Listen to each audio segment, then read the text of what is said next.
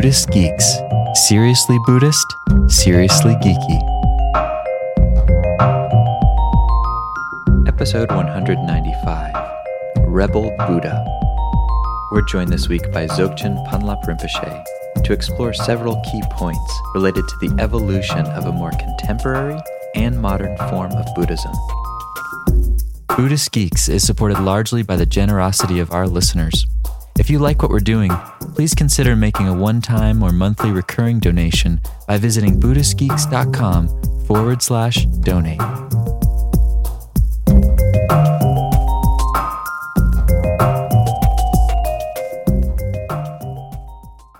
Hello, Buddhist Geeks. This is Vincent Horn, and I'm joined today over Skype with Dzogchen Ponlop Rinpoche.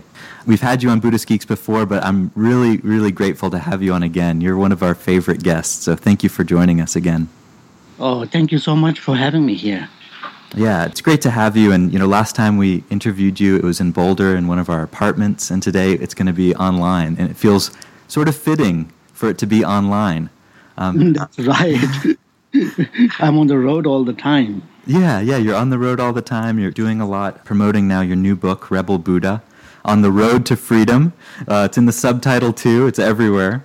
We wanted to talk with you today a, a little bit about that book, some of the content in the book, some of the teachings really there. And maybe just to start, I just wanted to say a little bit about your background. Uh, many people have heard of you. You're a traditionally trained Tibetan Buddhist teacher, but you're also an urban dweller for the last 20 years. You've lived in the West probably is about half your life or more than half?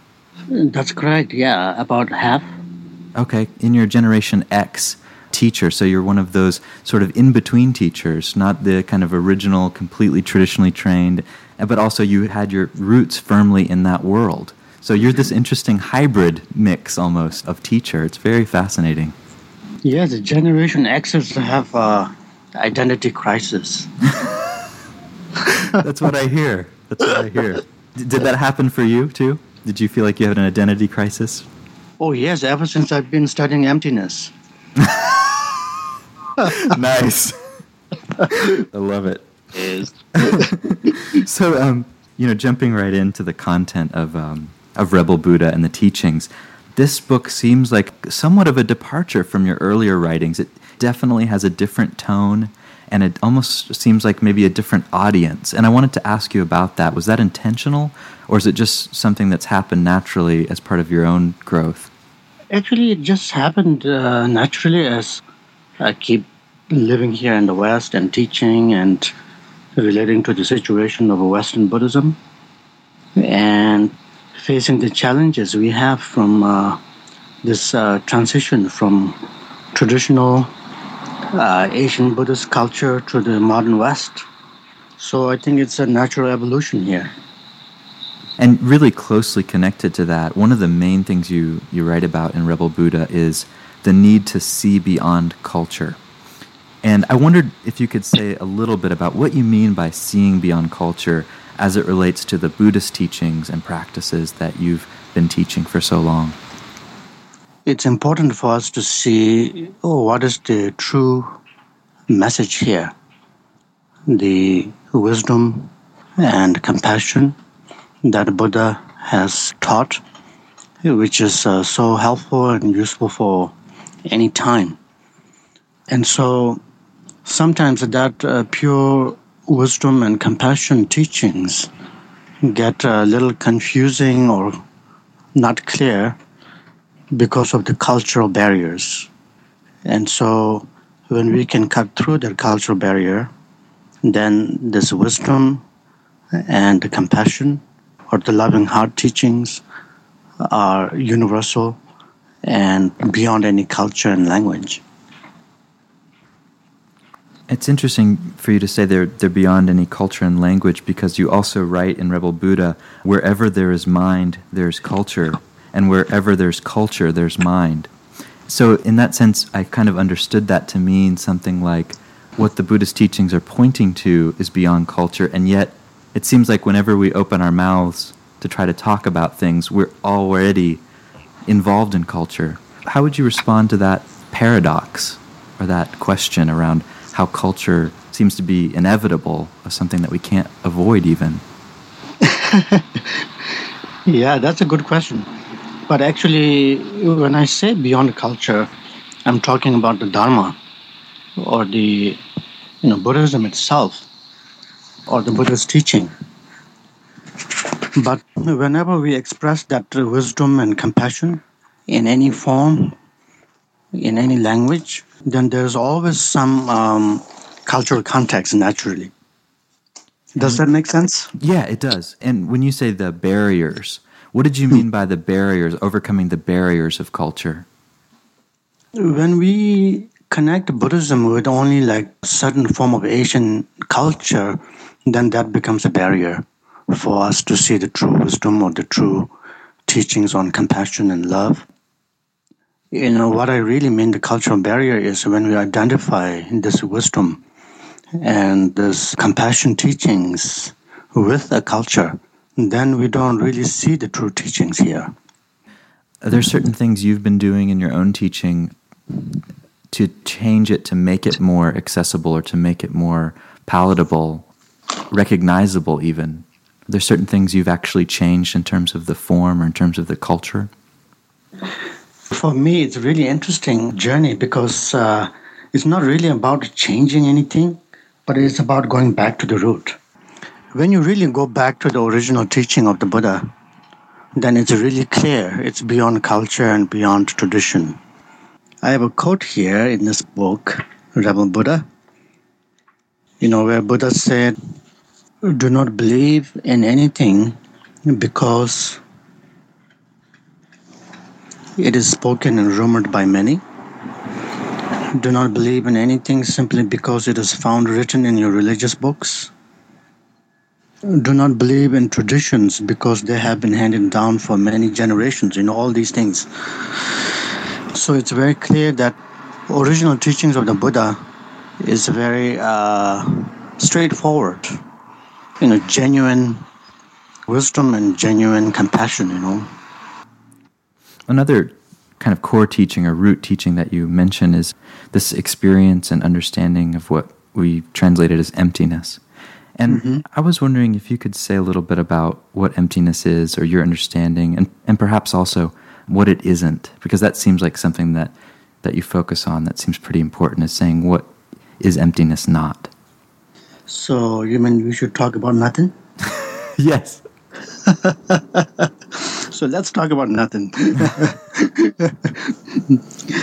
uh, well, emptiness is really very much misunderstood in my view.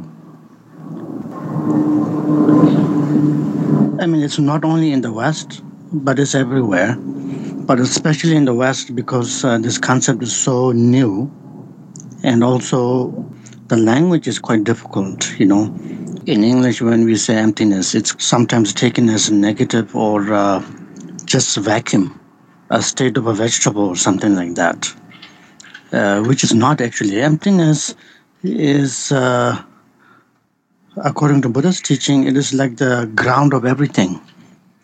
It's the space, it's the openness. Like, for example, you know, when the room is uh, spacious and open, then there's a possibility of anything. You can arrange the room in any way you want. Anything can manifest in that room. But when the room is fully cluttered, messy, then there's nothing, you know, you can really do in that room. There's no possibility of things to manifest. So it's like that, you know, emptiness is really the ground of every experience, ground of every manifestation of any forms, any sounds, any feelings.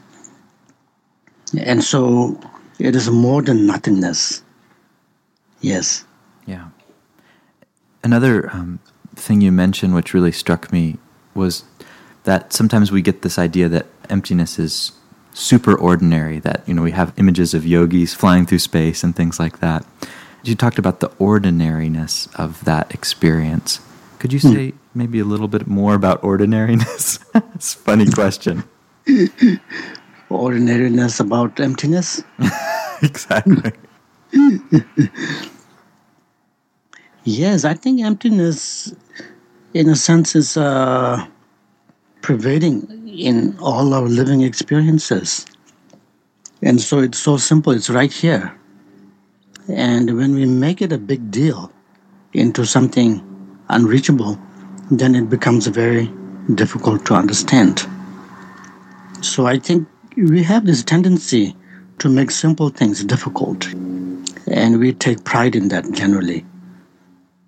I think that's one of our habitual tendencies here. Another interesting thing I saw you speak about there in the book is the role of the teacher. And mm-hmm. Particularly in Buddhist organizations, you said that um, nowadays many teachers are also playing the role of what we might consider the CEO, you know, like in a major mm-hmm. corporation. And you spoke a little bit about the strengths and also the pitfalls of that. And I wondered if you could share a little bit because it's not often that I see teachers take a step back and look at their own organizations and their own roles in them in a way that, that you were. And it, it seemed like very interesting topic. Yes, I think, especially myself, like, you know, they say I'm the seventh incarnation and so forth and so on. But I tell all my students that I'm the seventh CEO. There have been six predecessors. and so I'm trying to do my job and see if I can beat them. no, I'm just kidding. So, you know, I just see generally teachers have the role of not only teaching or making the wisdom uh, tradition available, but also creating the container to hold these teachings, which is the organization. Therefore, there's also sometimes, you know, teachers have to play the role of the head of the organization and leading the administration. And sometimes uh, we can separate those two, sometimes we cannot. And so when we play that role, sometimes there's a misunderstanding that, oh, you know, when you see the teacher just as a CEO, then there's a problem here, you know. There's a lot of our ordinary concepts around that, which uh, can bring a lot of negative feelings. Can that get in the way of the transformative potential that's there between student and teacher the way we normally think of? Absolutely. Absolutely. There's a possibility for doing that. But if we fall back into our ordinary habits of always focusing on faults, then doesn't matter whether your teacher is uh, Shakyamuni Buddha or this guy or gal in front of you, you will always find some faults. Interesting. Thank you. Yeah, it's same like you know, with everything in our life, you know, with our partners, with our gadgets. If you look at these objects, you know, with a negative lens, then you will always see negative side of this uh, gadget or our partner or whatever. But if you look with a positive lens, then you will always see something positive. You know, there's always something positive about everything. Yeah. One last question I had for you. It's in a chapter that you wrote called the A Lineage of Awakening. There's a little stanza there that really seemed interesting to me. You wrote that we can preserve the wisdom that imbues this tradition by studying and practicing it to the point where we wake up. This applies to the new generation of practitioners just starting to attend teachings and retreats, as well as to those of you who have been doing that for years and years. Then you mm-hmm. go on to say, I sometimes wonder why some of you are still at it, because I see so little confidence in the possibility of waking up now. The message of the Buddha is that you're awake now, and that you can, if you apply yourself, realize it. Mm-hmm. And honestly, I found that to be a very strong statement that you were making, you know, to the people that you've, I guess, encountered and to maybe even students. I found it really interesting and wondered if you could say a little bit more about that lack of confidence in the possibility of waking up. Yes, I think like every moment, in every moment, there's an opportunity, you know, for us to wake up. Mm. When we restrict that uh, possibility of waking up and reserve it to the end of our journey, then that end will never come. Whereas if we practice any meditation, if we practice any positive actions, and if we have our mind open saying this may be our moment of awakening, then there's always this possibility of waking up in any moment. In Tibet, we have stories about monks achieving realization in the midst of a heated debate.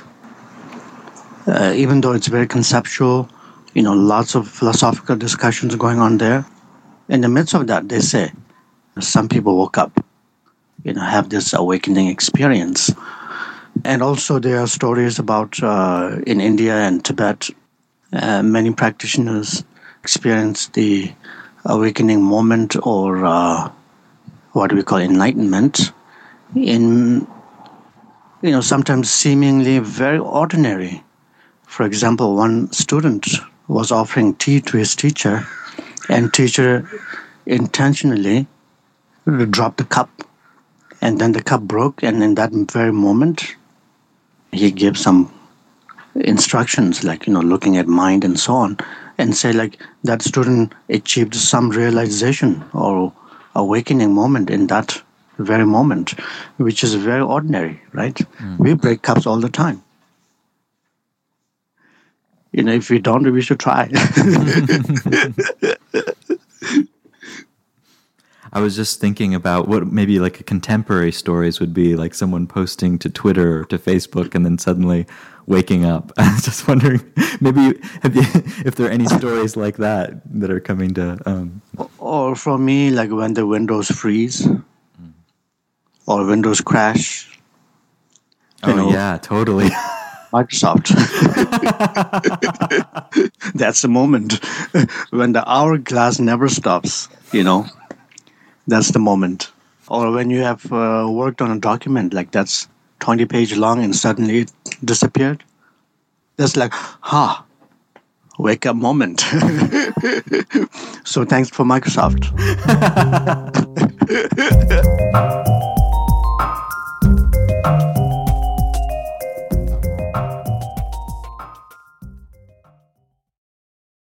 Join us for the fourth annual Buddhist Geeks Conference, hosted in partnership with Mindful Cyborgs and Shambhala Sun from October 16th through the 19th in beautiful Boulder, Colorado. This year's conference will be exploring the convergence of Buddhism with modern culture and technology through informative keynote presentations, idea packed TED style talks, self organizing community dialogues, and contemplative workshops and practice periods. This year's list of presenters includes the world's most quantified man, Chris Dancy, abbot of the village Zendo in New York City, Roshi Pat Enkyo O'Hara, and pragmatic Dharma provocateur Daniel Ingram, as well as many others. For more information and to register, visit buddhistgeeks.com slash conference.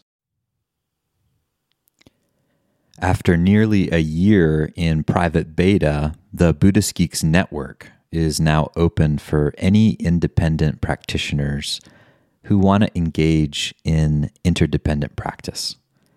You can find out more about the Buddhist Geeks Network by visiting BuddhistGeeks.network.